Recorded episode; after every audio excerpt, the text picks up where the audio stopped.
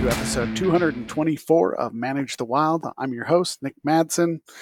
Colorado is bringing wolves in, and in this episode, we're going to talk about what you need to know, not about how you feel about it. Uh, wolves are always controversial, they always will be. I personally don't have a problem with wolves. Uh, in big game scenarios or agricultural scenarios. Uh, some people have really strong feelings one way or the other. I am I'm I've lived in states where wolves were at. I've been in states where wolves were at, and I see both sides on why people want them and why people hate them. It makes sense to me on both sides. But this is what we know. Colorado's wolf restoration and management plan was unanimously unanimously approved by the Colorado Commission. They had a bunch of work in putting together a bunch of professionals, a bunch of stakeholders. They had large public meetings with over 4,000 comments. What was wanted is the state wants to reintroduce wolves uh, back into the state of Colorado from Idaho, Montana, and other states, Oregon and Washington. And their goal is to release roughly 10 to 15 wolves per year for a total of 30 to 50 over the next three years, depending on the recovery success. They've already identified the sites where they're going to release them. Uh, one is Glenwood Springs, Kremmling, Vail, Aspen, focusing on state and private land with willing landowners. Downlisting from the state endangered to state threatened will occur when a minimum count of 50 wolves happens. So, as soon as they get to 50, they will reduce them from endangered to threatened on the state level. And then delisting from threatened to a non game status will occur when the minimum count is uh, 150. That still means you can't hunt them. So they're going from state endangered to state threatened to non game, which means you can't hunt them, but they will be there at around 150 wolves. And they have to have two successive years of at least 200 wolves at any time. The status of the wolves, as we know, are federally endangered in Colorado and currently allows legal killing only in situations threatening human life. So, Colorado has requested a ruling under the Endangered Species Act, which, granted, would offer them the flexibility and potentially allowing lethal actions such as chronic livestock depredation. So, when they first passed the bill, it was Bill 23256. It didn't allow for reintrodu- reintroduction until uh, the rule 10 was amended, but then they eliminated that because it was going to take too long. So, Proposition 14 designates wolves as a non game species. It'll prevent people from hunting them in Colorado. But Colorado, depending on how the population grows, will come back and reassess once the wolves are delisted. Here's the big thing livestock owners will receive non lethal materials in the case by case basis to reduce depredation risk, compensation of up to 100% of fair market value of livestock, with a maximum of 15000 per animal, will be provided for the confirmed death and injury resulting in wolf depredation there's a lot going on. Uh, the one challenge uh, with the last one, the depredation, is it has to be proved that it was wolves, and so they got to get in there quick before there's any deterioration. But if you have a hundred thousand head out on the landscape, then it's going to be difficult to confirm those. That's often the challenges is to confirm them. Okay, here's the updated information. Oregon has now agreed uh, they got good communication going again. Oregon has now agreed to give 10 gray wolves to Colorado as part of the reintroduction. It involves them capturing, capturing and translocating the wolves from Northeast Oregon to Colorado between December of 2023 and March of 2024. So we've got in just a few months, they're going to start doing it. Uh, Colorado Parks and Wildlife, they're going to lead capture operations in collaboration with Oregon and its counterpart. Wolves will be sourced from the region of the north northeast Oregon, where they are the most abundant. And so, wolves uh, will the removal of these wolves will not impact their conservation goals. All costs associated with the capturing and transporting of the wolves will be the responsibility of Colorado Parks and Wildlife. Uh, other translocation events I've been involved in, oftentimes they get money from outside sources, uh, whether it's uh, so like uh, Mule Deer Foundation was helping on translocation on mule deer. They were providing funds. Uh, Bighorn sheep, uh, there was the sheep Wild Sheep Foundation. They were providing money to bring some into the state. So oftentimes there's money other than uh, the Colorado Parks and Wildlife. There'll be some possibly some outside money coming in.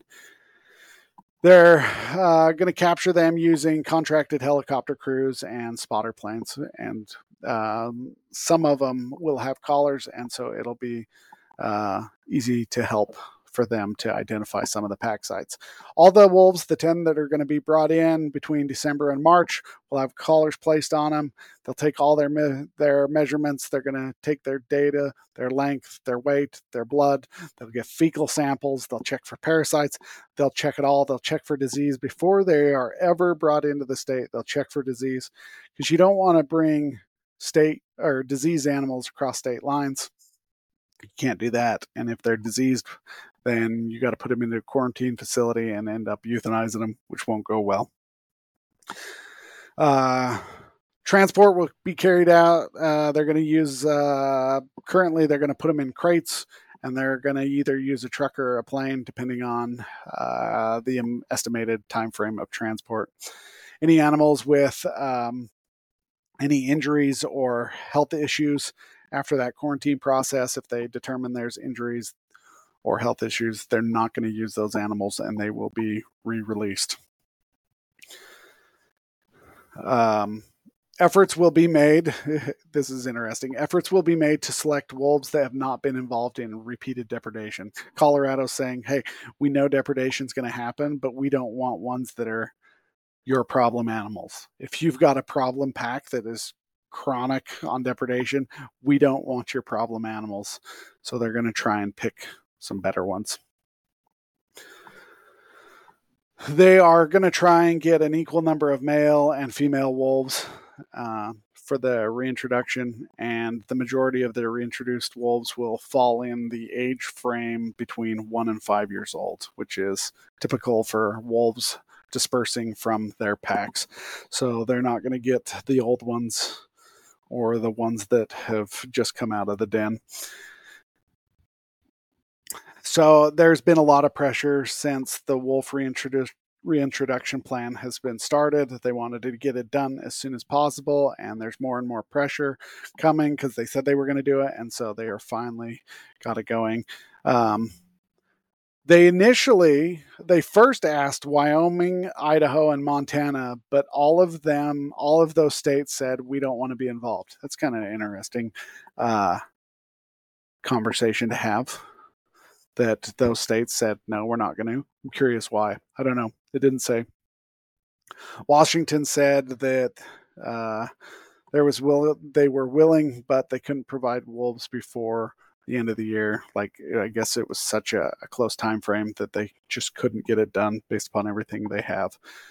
Oregon has one of the lowest wolf populations, uh, but yet it's these tenors still not going to impact their overall population.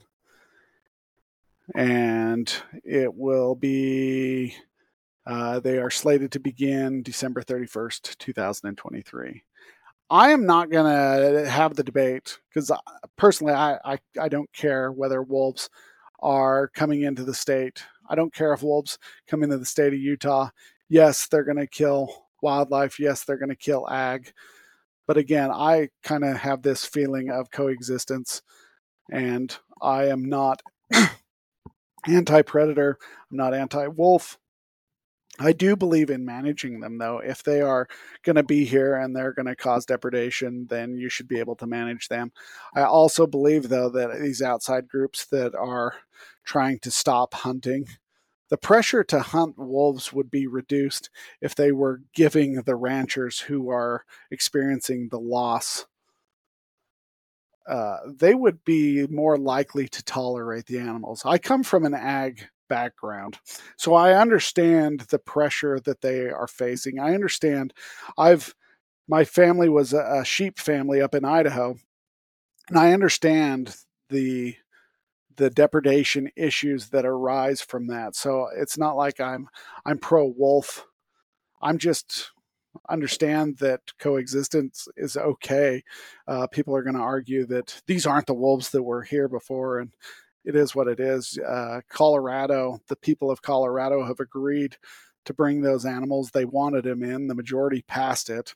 So they're coming in. So you might as well just deal with it. But I also believe that there needs to be a management side because you can't have a whole bunch of predators just growing and growing because then your depredation needs are going to get become too big.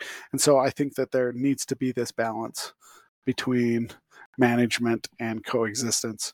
So I'm comfortable with that. I'm not debating on whether they should or shouldn't bring him in. Um, if Utah said that they were going to bring him in, uh, I personally wouldn't oppose it. Uh, I've lived in Alaska. I've seen them hunt up there and what they've done. Uh, a family that runs sheep and cattle, and I understand the agricultural side of the argument, but I also understand coexistence and allowing them to come in. Uh, the one thing that I will say, though, I am interested in is there are people that I dealt with who have chronic depredation issues when it comes to elk on their fields. The one thing I would be curious of is elk would no longer, if wolves were here, elk would no longer be able to sit in some of the areas that they sit because the elk would follow or the wolves would follow the elk. That's just a theory of mine. But tell me what you guys think. Uh, Colorado, uh, I'm neither against or for it. Personally, uh, I don't care. It doesn't affect me. But tell me what you guys think. Hope you guys enjoyed today's episode. Go ahead and hit the subscribe button if you did. Uh, hit the like button, share it with your friends, family, help the podcast grow. And I hope you guys have a great day. Stay wild.